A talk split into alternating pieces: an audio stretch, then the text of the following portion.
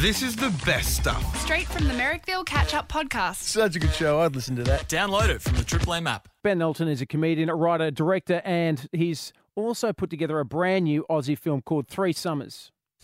It's a camping holiday, but with folk music. Hmm. What's not to love? It's a great little festival. Too safe. They book dinosaur pub rock bands. I am a 26 year old folk chick, lucky enough to get paid for it. I'm not going to pretend that pub rock is my scene. It is not pub rock, it's folk rock. Folk rock is pub rock. Punters love it. Punters loved Hitler. Wow. This is Queenie wishing you all a folking good night. It's a joke. Please don't write in. It's a great looking film, and it is going to do very, very well in Australian cinemas. And the the uh, director and the writer of the film, Ben Elton, me. joins me in the studio now, mate. It's an absolute pleasure to have you in here. Well, what a pleasure to be here, and thanks for playing a little clip there. We heard Magda Szubanski uh, as the as the kind of queen bee of the little festival where the film is set, and uh, and Rebecca Breeds and and uh, Rob Sheehan, the great Irish actor. Some of your act- some of your listeners might know the Misfits, that British Yep. sitcom. He was really cool in that. So lovely to hear it. It worked quite well on radio. I thought. Wait till you see the visuals. Well, that's the thing. I'm not going to lie. You can tell by a trailer whether or not a film's going to be great or if it's going to be an absolute turd. Your film's going to be great. Well, thank you very f- much. Huge relief for me, Ben. Well, you know, what, what, what, what would we have done with this interview if you'd said your film's going to be an absolute turd? Which is, you know, I mean, but uh, I guess I could have taken, I could have, re- you ride with the Knox, but I am very proud of it, and it's. Uh, you know, just the cast alone. I mean, obviously, the, I hope the audience will be interested. You know, see Michael Caton, John Yep. Waters, Deb Mailman, you know, Jackie, uh, Magda Szubanski. But for me, the fact that they all wanted to do it was the big, big thing because here's me writing an, a bunch of Australian stories, and the fact they were prepared to do them, you know, gave me a lot of confidence in the script. We'll get to what the, the story's about in just a second, Ben. But how did you um did you have a hand in casting it? Did you go out personally? to These people. I mean, your your name carries enough weight that you could ask any of those people, and of course they're going to well, say I- yes. Well, no, that's not the case. I mean, they're they're, they're going to look at it definitely. Of course, I I, I cast it. I, I directed the movie, and, and at the level I'm at,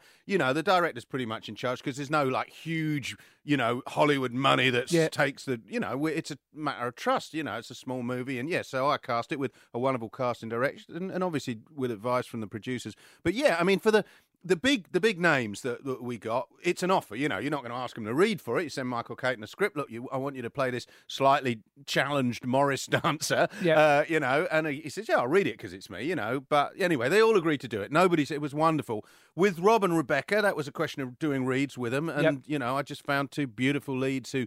Both of them, it's their first, you know, proper leading role in a movie, and uh, I think it's going to be really breakout for them. People are loving them. Okay, for obviously people who haven't seen it yet, what is the movie about? Three Summers. Well, it's set at a rural, uh, sort of tiny, quirky little rural folk festival, a music festival. It's uh, based on something in Pinjarra, the region of WA near Fremantle, about 100k from Fremantle, where I live. And I've been going there for years with my family. And, you know, the funny thing about a festival is you get all types of people there. You know, you get left, right, you know, every sexuality, every gender, you know, because everyone likes music. So it's a big mix up, and we're all equal in the queue for the Portaloos. And I thought, you know, what a great place to tell a whole bunch of Aussie stories, you know, whole weird, you know, lots of quirky little tales, all revolving around this central romance. And, uh, it's a nice little structure because basically the film is set over three festivals.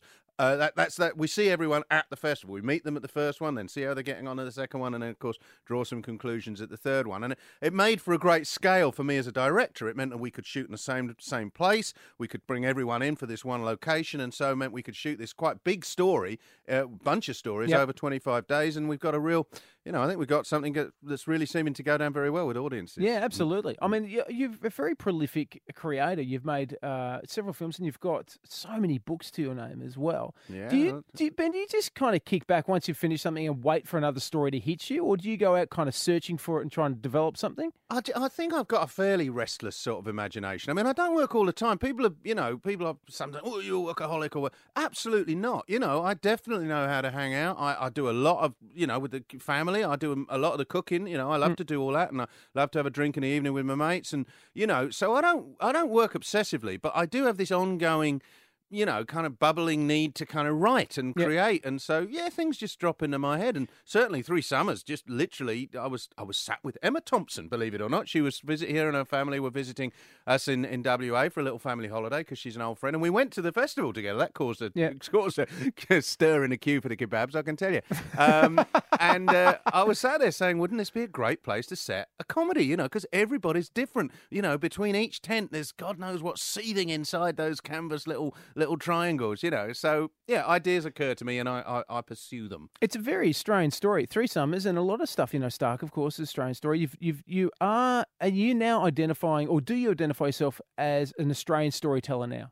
Oh, very definitely. I mean, I am Australian and I live in Australia. I'm also British, so I, I could be Prime Minister because I believe dual citizenship is actually required now to run for office. Uh, but uh, I'm a, I'm, you know, I'm in Australia. I live in, been living in Fremantle now for about nine years. I mean, on and off for 30 years, but we've been fully here with the kids in school. I mean, 30 years ago, you mentioned Stark, when I first met my wife and my life took this incredibly unexpected turn whereby I suddenly, you know, I suddenly was becoming Australian because I'd fallen in love with this Australian girl. Um, I wrote Stark, and that was very much a pom looking in. I was living in Fremantle. I was with this Australian girl, and, and I was looking at uh, Australia as an Englishman. But now, 30 years later, I definitely feel I'm writing this these these festival stories as an Australian, as a part of the as a part of the community. I'm sitting on the inside looking out now. A question in two parts. First one, Ben, do you, do you now feel as though your humour has been affected by Australian humour?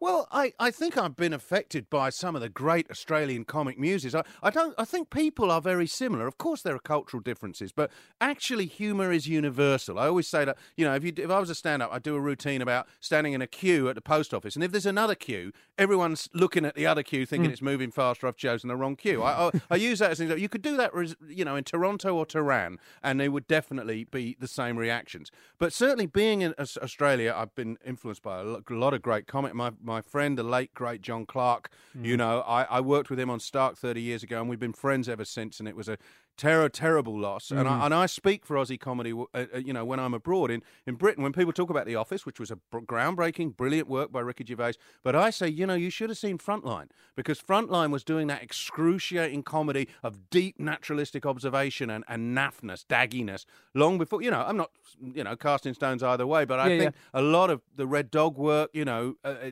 working with Magda and Michael the Castle, it's my favourite comedy film, certainly, you know, and, and that includes the British ones. Because the second part of that question is is because I think it, you know you've been uh, a huge influence in Australian comedy. There's no mm. doubt about it. You know, particularly people of my generation, my patina, you you would you can't help but be influenced in some manner. So mm. therefore, if you stay with me, mm. Ben, if you have influenced Australian comedy as much as you have, which you have. And then you're influenced by Australian comedy. You're therefore influenced by yourself. Oh my goodness! Literally, I am What up the- my own arsehole. How can you It's believe that? That's extraordinary. I think it's a brilliant concept, and I feel slightly Einstein-Stinian about it. I mean, the It's world's Inception. imploding on me. I mean, I, I, yes, it is. It's Inception. comedy or- Inception. It's It levels, man. That's It- what I've it's- What is it? Is it uh, Eternal Sunshine of the Spotless Mind? I just don't know who I am. But uh, I, well, I think you know, I, certainly the young ones was quite influential in and, and Blackadder in the day. But in the long run, there's nothing new in comedy. It's there's only the funny. All good comedy is entirely original, but it's also, I think, fairly timeless. The young ones wasn't as groundbreaking as people think. If you look at looking at Australian, look at Aunty Jack. You know, mm. go go mm. back to the sort of Python-esque work that was going on on the on the ABC Yep. in the 60s and 70s. You know, look at Norman Gunston, you know, with his absolute fourth wall breaking. He was the Yep. first person to do that kind of utter dag exploding into a serious world thing. You know, lots and lots of great comedy happened before us, and there'll be lots and lots of great comedy afterwards. But I, I, I- I've always loved to be involved in it, and yeah, if I've had a little influence, then I'm very pleased. Just very quickly, I'm been told and given the wind up because we're nattering on, but we're just going to put a pause on that for a second. I want to know how would you go, Ben, if you had to go back now and uh, write a part two or you know another uh, series of episodes for either Blackadder or for the young ones? Well, I never think about it. I mean, I've done, with Blackadder, I've kind of got something a bit similar. I got a new sitcom in, in on the BBC, and it's a hit, my first television hit this century. So I'm quite pleased about that. And it's about Shakespeare. Stars the great British comedian uh, David Mitchell, who you might know from Peep Show, and he's on QI a lot and all of that. Oh, yeah, yeah, yeah. And it's a slightly adderish approach to William Shakespeare, and it's been quite a hit.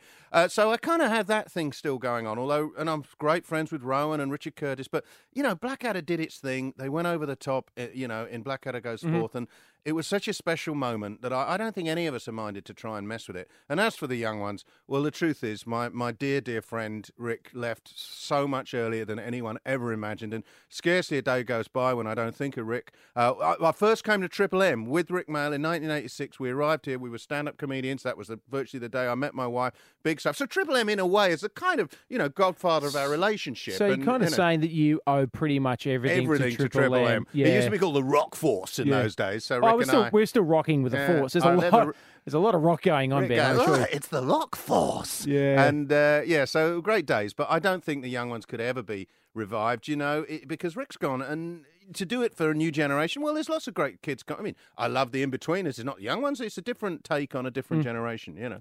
Well, you've got a brand new film out uh, November two. It's uh, it's on. You can see the trailer online. Uh, go and find it. It's called Three Summers. It is going to be an absolute smash hit, mate. It's always been a pleasure to speak to you over the telephone, but to meet you in person, a real honour. Very, very nice to be here. And, and thanks for talking about the movie because I'd love it if people come and support Australian cinema. You'll Yeah, have a laugh. If you don't, you're unpatriotic, and I'll dob you into a hotline. Exactly. That's a threat. I'm loving that, Merrick. Love it. The best stuff from the Merrickville Catch Up Podcast. Get it from the Triple M app. 104.9 Triple M.